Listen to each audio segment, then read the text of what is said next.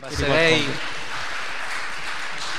a, eh, a, guardare un altro settore estremamente eh, delicato, soprattutto nella fase di crisi finanziaria, in cui la finanza ha più di una colpa per la situazione che, in cui ci ha messo un po' tutti, per la crisi appunto di queste settimane e mesi. Allora Luca Enriquez, commissario Consob, parlare di liberalizzazioni in questo momento in cui il mondo chiede più regole forse potrebbe sembrare andare controcorrente. Eh, eh in effetti, grazie. Io anch'io parlo da amico ed estimatore dell'Istituto Bruno Leoni e quindi le opinioni che esprimerò sono strettamente personali e non coinvolgono in alcun modo la Consob. Il rapporto tocca vari mercati e eh, come è intuibile io concentrerò i miei commenti su, sul mercato dei servizi finanziari che conosco meglio sia per studi precedenti sia per eh, la mia occupazione attuale. Premetto tuttavia due osservazioni, una di carattere generale e una molto specifica, quella di carattere generale che risponde un po' alla, alla provocazione iniziale di Fabi, e cioè uno leggendo questo rapporto effettivamente si chiede ma quanto è anacronistico oggi parlare di liberalizzazioni e la risposta superficiale e, di buon senso alla luce del contesto politico mondiale è che sia totalmente anacronistico fare questo tipo di, di discorso, ma in realtà se uno ci pensa un po' meglio la risposta saggia è che è tutt'altro che anacronistico parlare di liberalizzazioni. Perché? Perché mai come in una fase di crisi finanziaria ed economica gli elementi che eh, giustamente il rapporto individua come fondanti di un mercato libero, che sono la facilità di entrata e di uscita eh, nel e dal mercato, sono essenziali per uscire velocemente e bene dalla crisi. In particolare agevolare l'uscita dal mercato delle imprese che non sono in grado di restare a galla per gli errori di gestione che hanno compiuto, per l'incapacità di adattarsi e così via, significa ovviamente liberare spazi di mercato, risorse umane e materiali a favore di chi invece sia stato meglio gestito e sia pronto a cogliere le, le, queste famose opportunità della crisi, sia per i nuovi entranti che pure hanno in questa fase delle potenzialità enormi. E d'altra parte, appunto, per quanto riguarda i nuovi entranti, è evidentemente fondamentale eh, che, lo, che, che, ci sia questo accesso in questa fase per reimpiegare i fattori produttivi esistenti e no, non rischiare appunto un, un, un, che per troppo tempo ci sia un eccesso di, eh, eh, di capacità e, e in definitiva disoccupazione anche perché i nuovi entranti hanno il vantaggio enorme di non sopportare il fardello dei debiti eccessivi che sono stati accumulati nella precedente fase o dei contratti troppo generosi che sono stati conclusi in un contesto di aspettative diverse quanto alla crescita. Quindi da questo punto di vista è, eh, è facile cogliere quanto sarebbe importante avere un, un, mercato più libero o comunque libero in cui sia facile entrare e eh, uscire. Ma c'è anche un altro aspetto per cui diventa importante avere in mente il tema delle liberalizzazioni in questa fase ed è più collegato al, al settore finanziario che è quello che più andrà oggetto di riregolazione. Ed è il fatto che ehm, la, la, crisi ovviamente fa emergere nuove priorità per i policy maker e per gli apparati pubblici che sono chiamati ad applicare le regole dicevo, già, è, ha già avuto inizio un processo di riregolazione per correggere gli errori passati, con la speranza, credo un po' illusoria, di evitare le crisi future. E quindi avremo nuove regole, alcune delle quali sostituiranno le precedenti, altre invece che si aggiungeranno alle regole esistenti. Cioè, in una situazione come questa è, è estremamente difficile sul piano politico avere il coraggio di eliminare regole che pur si siano rivelate inutili o obsolete. E invece avere questo coraggio sarebbe fondamentale per due motivi essenzialmente. Eh, prima di tutto perché far restare in piedi delle regole obsolete ovviamente ha dei costi, ma ha dei costi anche per l'apparato pubblico, chiamiamolo le autorità di vigilanza chiamate ad applicare le regole, avranno nuove priorità, dovranno investire risorse nell'applicare le nuove regole e avranno la zavorra di non poter completamente ignorare le vecchie regole ormai inutili. E questo farà sì che la loro, eh, la loro concentrazione sul, sulle nuove cose importanti che, di cui ci si dovrebbe occupare sarà minore, l'efficacia della loro azione minore. Ma c'è anche un altro aspetto, se, se si aggiungono solo regole e, ne, e non se ne tolgono, si aumenta il rischio che eh, si vada verso una, una nuova fase di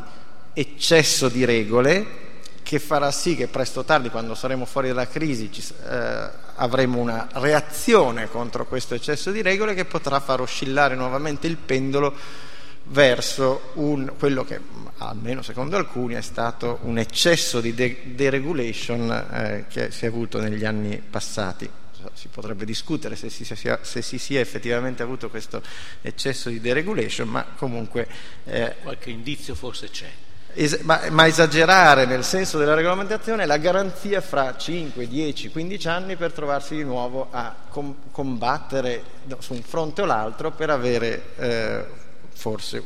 regole eccessivamente scarse. E quindi, eh, in conclusione, liberalizzare è oggi politicamente ancora più saggio di ieri, eh, naturalmente con giudizio, ma, eh, ma eh, altrettanto ovviamente sarà ancora più difficile e eh, impopolare, in, impolitico, e dunque l'indice dell'Istituto Bruno Leoni a mio avviso è particolarmente utile, utile nel ricordarci anche in questa fase il valore positivo delle liberalizzazioni. Un punto specifico che vorrei eh, toccare è, riguarda il, il capitolo sul mercato del lavoro, perché ho rilevato una omissione che se non è grave è tuttavia macroscopica e che non riesco a tenermi anche se non ho specifiche competenze in quel settore, e cioè l'analisi della, delle regole del mercato del lavoro omette completamente l'aspetto delle politiche in materia di immigrazione quando a me pare assolutamente ovvio che la principale barriera all'accesso del mercato del lavoro italiano sta alle frontiere esterne del nostro Paese. Due parole sul capitolo, più specificamente dunque sui servizi finanziari. Eh, ci ricorda eh, Carlo Stagnaro che libero è il mercato nel quale c'è libertà di entrata e di uscita. Il problema è che per i, i servizi finanziari non ci può essere nessuna di queste due libertà. Non ci può essere nel senso che è, abbiamo dei vincoli esterni che ce lo, ce lo impediscono. Eh, o, o, dei vincoli politici eh, abbastanza chiari, cioè i vincoli comunitari, la, la disciplina della comunità europea ci impone un controllo all'entrata in tutti i servizi eh, finanziari, per tutti gli operatori che vogliono prestare servizi finanziari, nella forma di un'autorizzazione ad esempio alle banche piuttosto che alle SIM o alle SGR, eh, ovvero anche per chi voglia eh, offrire al pubblico prodotti finanziari. E in realtà eh, quello che a me pare interessante notare è che proprio da quando la comunità europea ha cominciato a disciplinare questa materia,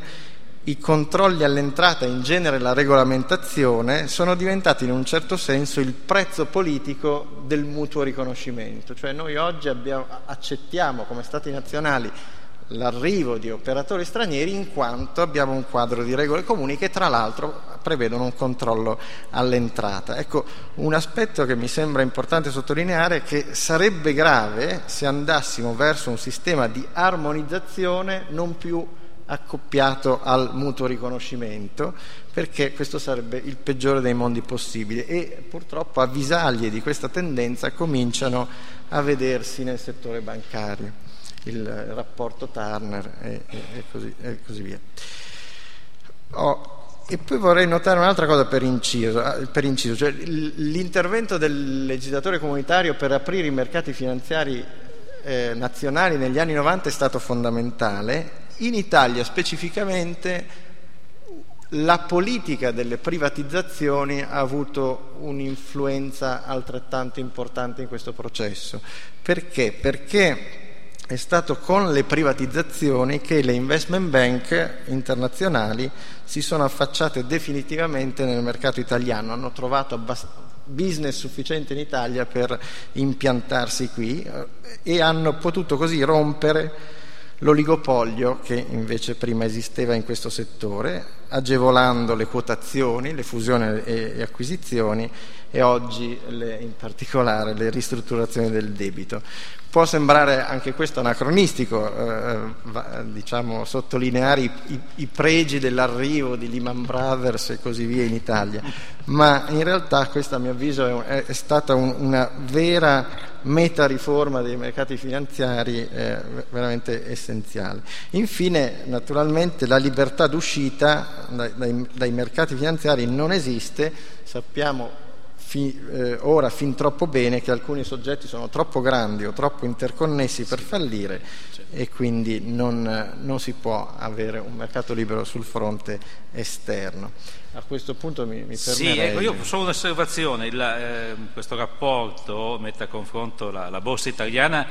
con quella svizzera che è scelta come benchmark e abbiamo un indice del 61% preso in assoluto, in fondo essere il 62% rispetto alla Svizzera non è male.